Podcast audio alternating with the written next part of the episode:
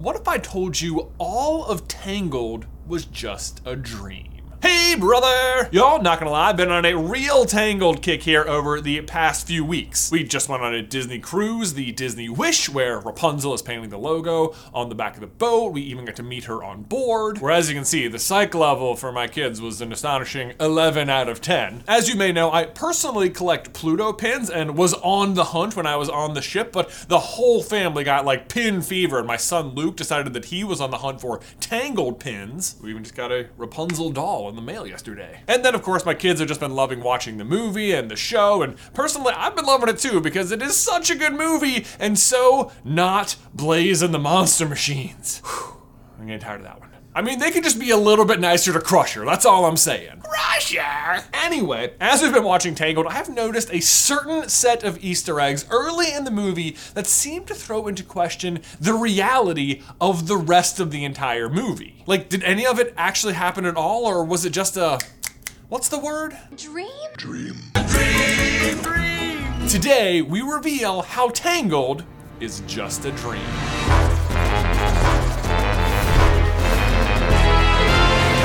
Brother! Okay, so right out of the gate, I'll just address that yes, I know there is a show about Tangled, which is actually very good and whose existence would disprove that the movie is a dream. So, for the sake of your enjoyment of this video, this is a movie only theory. Cool? But if you did already leave a comment about the show, you are now bound by internet law to click the like button. I mean, I don't I don't make up the rules. I just I just dream them up and then enforce them.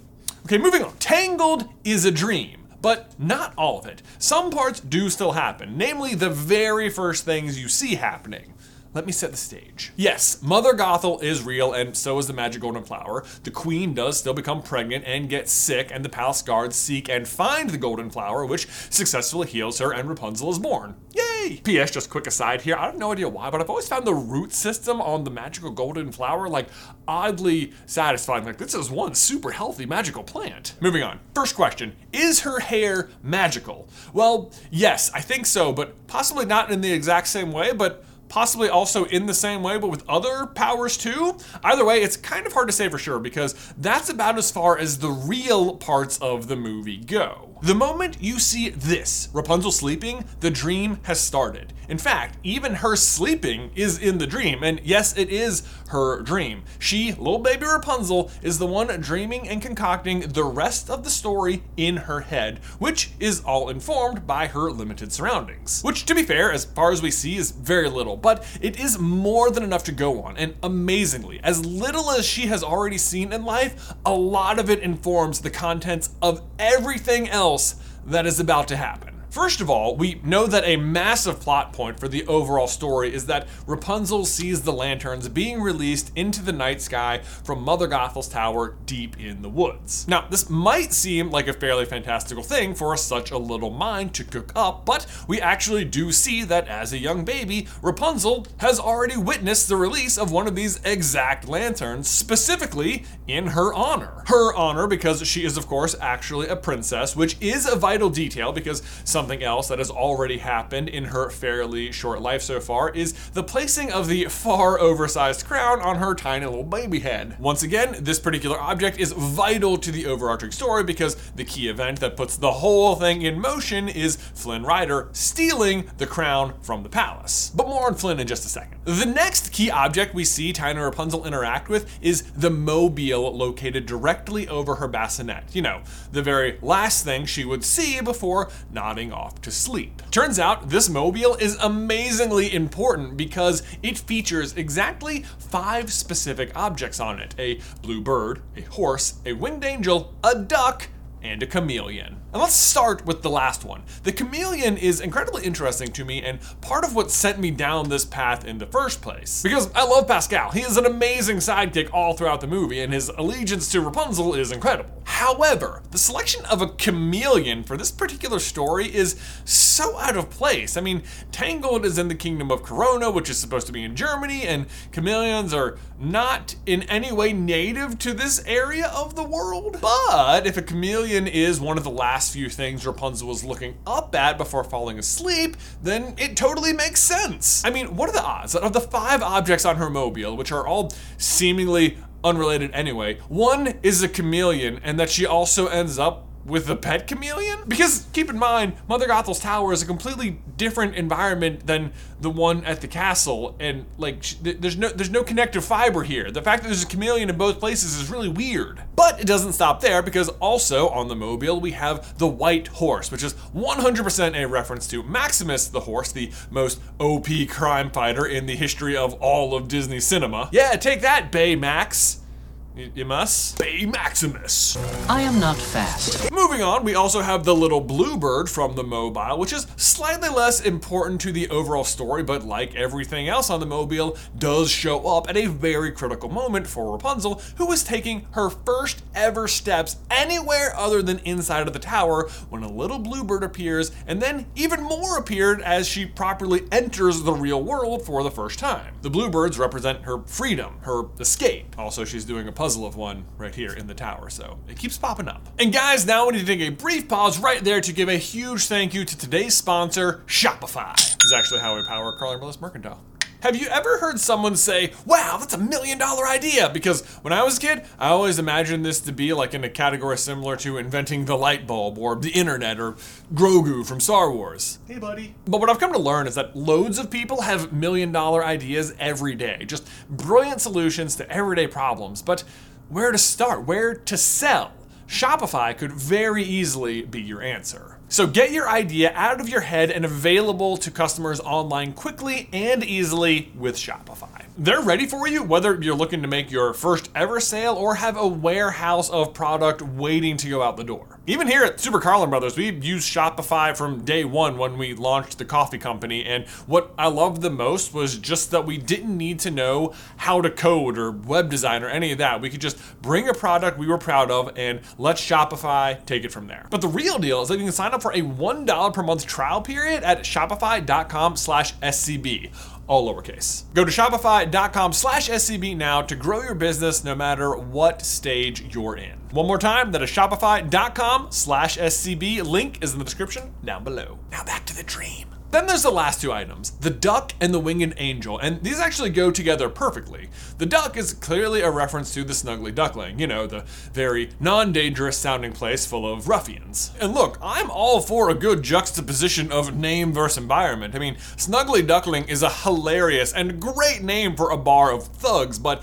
it is also a very unlikely name, especially when at this point in the movie, we are just way past coincidence. Because at this point, the horse, the chameleon, the bird, and now the duck have all shown up. And so the reason the bar is called the Snuggly Duckling is because she was snuggling in bed looking at a duck when she fell asleep. But speaking of being asleep, let's get back to the ruffians inside the bar, all of whom happen to have very sensitive, touchy feely dreams hidden beneath their extremely fierce exteriors. And I just love the messaging here that anyone can have any dream at all, no matter what life has served them to this point. But interestingly, all of their dreams are things Rapunzel has already dreamed up for herself. In her opening song, Rapunzel lists off her daily routine and a variety of skills she's developed over the years, all of which line up nicely with the ruffian's dreams, as if the dream version of herself can already do all of these things. And isn't that just the way like a very little kid would think? Like whatever you dream about, that's what everyone else's dreams are too? One of them wants to be a florist? Boom, Rapunzel does flowers. One of them wants to play music?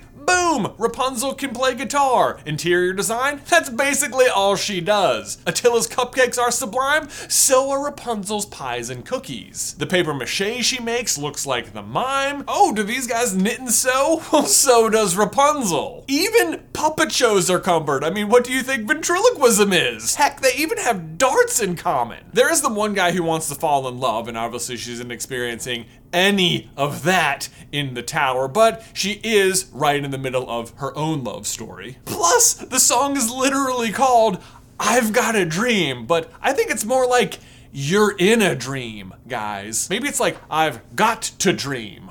I've got to dream. That's what Rapunzel's little baby mind is thinking. I've got to dream. Now let's zero in on a specific ruffian. Shorty.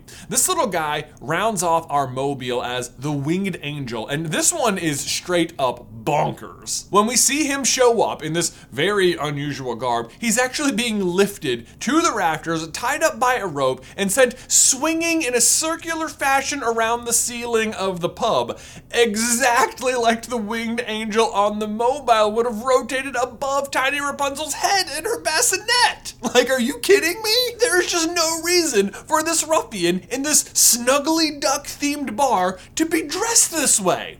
Like, just even at all. Speaking of being at the pub, let's just go ahead and back ourselves up one hot second and take a look at the guide who brings Rapunzel there in the first place Flynn Rider. Are you hungry? I know a great place for lunch. Yeah, let's go ahead and talk about one Flanagan Rider. Swashbuckling rogue, richest man alive, not bad with the ladies either. Flynn himself is kind of fascinating because, as we all know, his actual name is Eugene Fitzherbert. He's just adopted the persona of Flynn Rider based on the storybook character that he used to read about to the younger kids at the orphanage. But from a dreamer's perspective, this is also super interesting because it means that there is some potential that there actually exists in the not dream world a book about a character named Flynn Rider that could have been read to a young Rapunzel. You see what I mean? Like, imagine for a second the king and queen are readying little Rapunzel for the night and read her a story about this totally great Flynn Rider guy. Then Rapunzel goes to sleep and imagines this exact character as her very own love interest. Because let's face it, there's no way you don't describe Flynn as being, I don't know, a tiny bit